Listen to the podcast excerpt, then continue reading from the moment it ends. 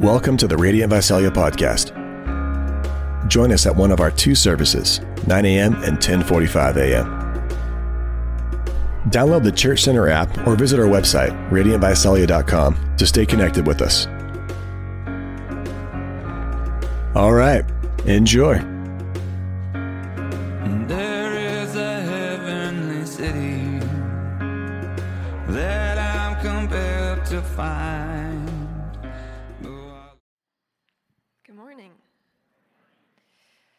Okay.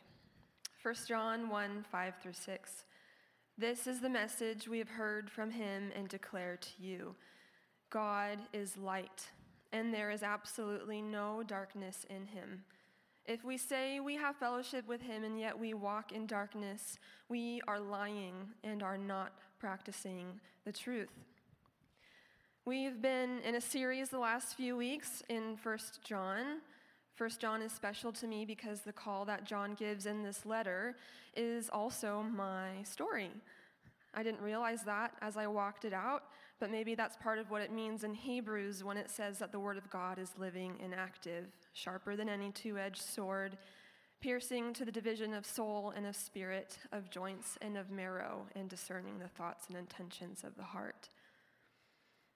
The last three weeks of this teaching in 1 John have felt as though God's been handing me a gift and a framework to remind me and show me that what He's led me through the last four and a half years has been real, and I'm not crazy, and I'm not the only one trying to figure out if I'm a real Christian.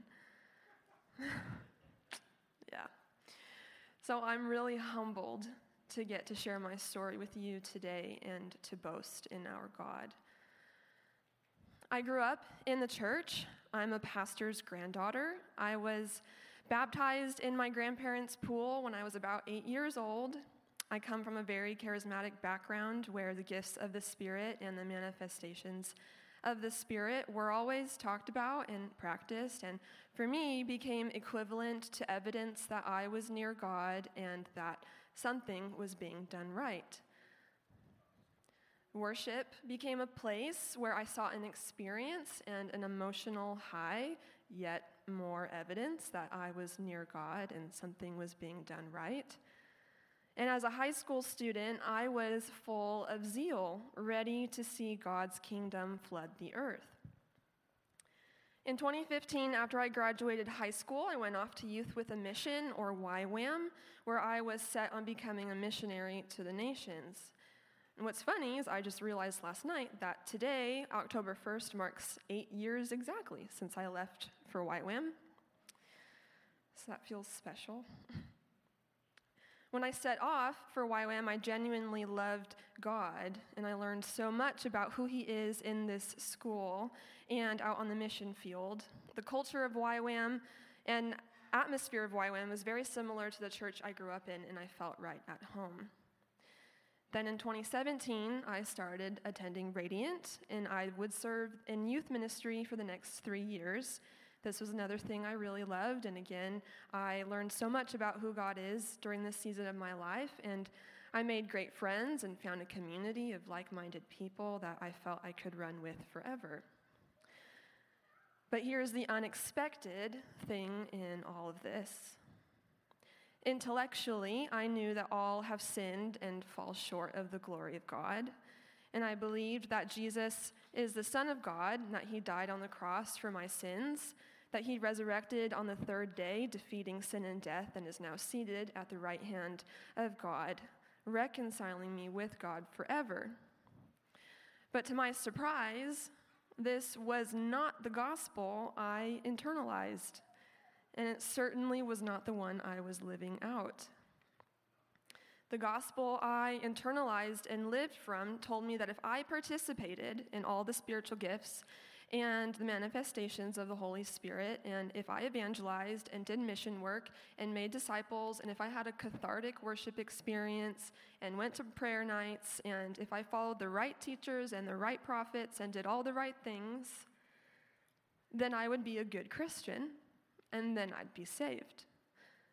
I would be righteous and justified and accepted before God, before man, and before my own self. Then in January 2019, I was about 22 years old. I was sitting in the quiet of my room, minding my own business, and an image came to my mind. I saw myself looking in a mirror, my face pristine like a china doll, smiling a plastered smile back at me. And I thought that I looked beautiful. I had never seen myself look so put together. But then, in this image in my mind, a piece of skin in the corner of my face began to slowly peel away, and in one whole piece, the china doll face I'd been staring at fell away to the floor. A mask, revealing rotten, oozing, decaying flesh behind it. And I knew instantly what I was really looking at. This was the true state of myself my sinful nature, a thing I'd hidden away in self protection behind a false self a long time ago, a thing God was showing me so mercifully for the very first time after years of pursuing Him, doing good and big things for Him, doing a discipleship school, serving as a missionary, serving in my church, never outrightly rebelling or doing anything wrong or never sinning, or so I believed. I vividly remember when I was in high school and in YWAM, and even while I served in youth ministry here at Radiant, and there'd be some call to repentance, and I'd rack my brain to see if I'd sinned recently. And I'd say to myself, I don't sin. I'm a good Christian. I don't need to repent or ask for forgiveness. Just as Travis said last week, my inability to see and know my sin inhibited me from understanding and receiving my intrinsic need for a Savior, for the grace of God to ever become who I'm really supposed to be. 1 John 1 8. If we say we have no sin, we are deceiving ourselves, and the truth is not in us. For the first time in my life, I was being exposed to myself and how far I was from the measure of goodness and perfection I had so vainly pursued. My goal had never been God Himself, but His gifts and His fruit. I could see my own self righteousness and my proclivity to be judgmental. And in a moment, I didn't know who I was anymore what the gospel was or who I could trust. And I wanted nothing to do with the Christianity I'd been given, especially regarding the spiritual things. I did not know what Jesus' physical life, death, and resurrection meant for my everyday, normal physical life. And after realizing that I'd been hiding behind a bunch of fig leaves for so long, I felt like a total fraud. None of this made me want to draw closer to God. I actually wanted to walk away from all of it. Not because I stopped believing in God, but because I felt so confused and angry and disenchanted and so outrageously grieved by my own sin. The light hurts. And the love of God can be the most painful thing in the world. And still, the truth will set us free. So, since I'm being honest, never once as I sat in the reality of my sinfulness did I feel condemned by God. I felt condemned by myself, but never by God. And though I felt betrayed, I had never been betrayed by this outrageously good and perfect God. I had betrayed myself in refusing to humbly ask God every day to help me live in the light, while I instead continued to be a self professing Christian shaped by charismatic evangelical Christian culture and still trying to save myself. In short, as I found myself in a puddle, disillusioned and cynical and unsure about what I really believed anymore, somehow I still knew Jesus was near and I clung to him. I didn't know anything anymore, and He was the only thing I found myself holding onto with a closed hand. But everything else about this Christian life was up for grabs. People have asked me why I stayed, why Jesus was enough, and I don't have an answer that satisfies. Part of it is because I looked at friends and family members and people on social media who are also questioning, and most of them have walked away. And I didn't want what they had after they let go of Jesus. And part of it is because at my core,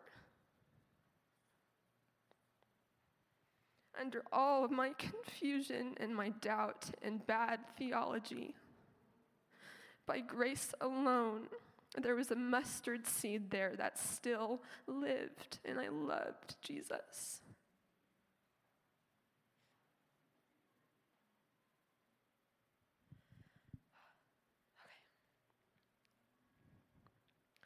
So, only by God's grace and leading, I found myself relearning what the Bible says about Jesus and what it says about me.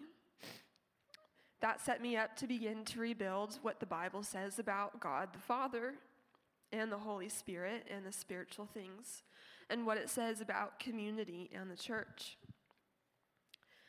The last two years, I've found myself engulfed in studying church history and theology because I'm finding that the questions I've had about this whole Christian life have been asked by countless people, and there are answers found within biblical orthodoxy because there is no secret knowledge as Gnosticism teaches.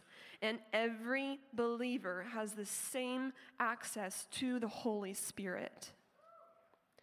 And I'm finding a family of believers throughout the last 2,000 years who literally died on the hills that are worth dying on, the core tenets of the Christian faith.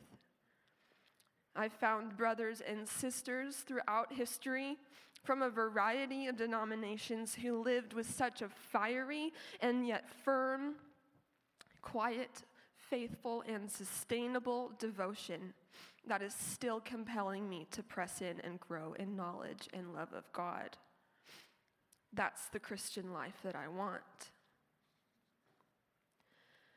We're going to take communion together today. My whole Christian life, communion never made sense to me. Growing up, we took communion on Christmas and Easter and maybe a few other special Sundays in the year. And I never knew that for the vast majority of church history, and still today in other traditions and now at Radiant, believers practiced confession before taking communion. Communion held no meaning in my life or in my relationship with Christ because I didn't understand the gospel. Lately, that's been changing. While communion obviously makes me think about the Last Supper and Jesus on the cross, I also think now about Genesis 3 Adam and Eve have just sinned against God for the very first time, and they're hiding their naked bodies behind some fig leaves. After God has told them the consequences their sin will bring to themselves and the world, God makes the first ever blood sacrifice. He takes the skin of an animal and replaces their fig leaves with it, providing a better and more sufficient covering than their nakedness. But something had to happen before he clothed them. They had to undress and take the fig leaves off and be exposed in their nakedness before God and before themselves. An act of confession, of coming out of darkness and into light and they were not met with shame or condemnation or death, but with mercy and perfect love and promise of redemption as God wrapped them in this perfect sacrifice. A prelude to that promise fulfilled in the death and life of Christ, perfectly sacrificed and offered for us once and for all. The same sacrifice he was offering me when he let my mask fall to the floor. Taking communion is an act of working out the gospel in our everyday, normal, physical life. of getting the gospel not just into our hearts and minds, but also into our bodies. Of taking the gospel in again and again and again as we confess that we cannot save ourselves and receive the gift of not having to try to anymore. Ephesians 2 8 to 9. For you are saved by grace through faith, and this is not from yourselves, it is God's gift, not from works, so that no one can boast.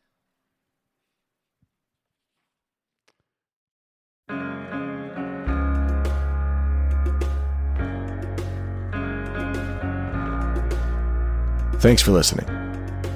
We want to be a resource for you as you walk with Jesus. So please connect with us at radiantvisalia.com. Until next time. There is a heavenly city that I'm compelled to find.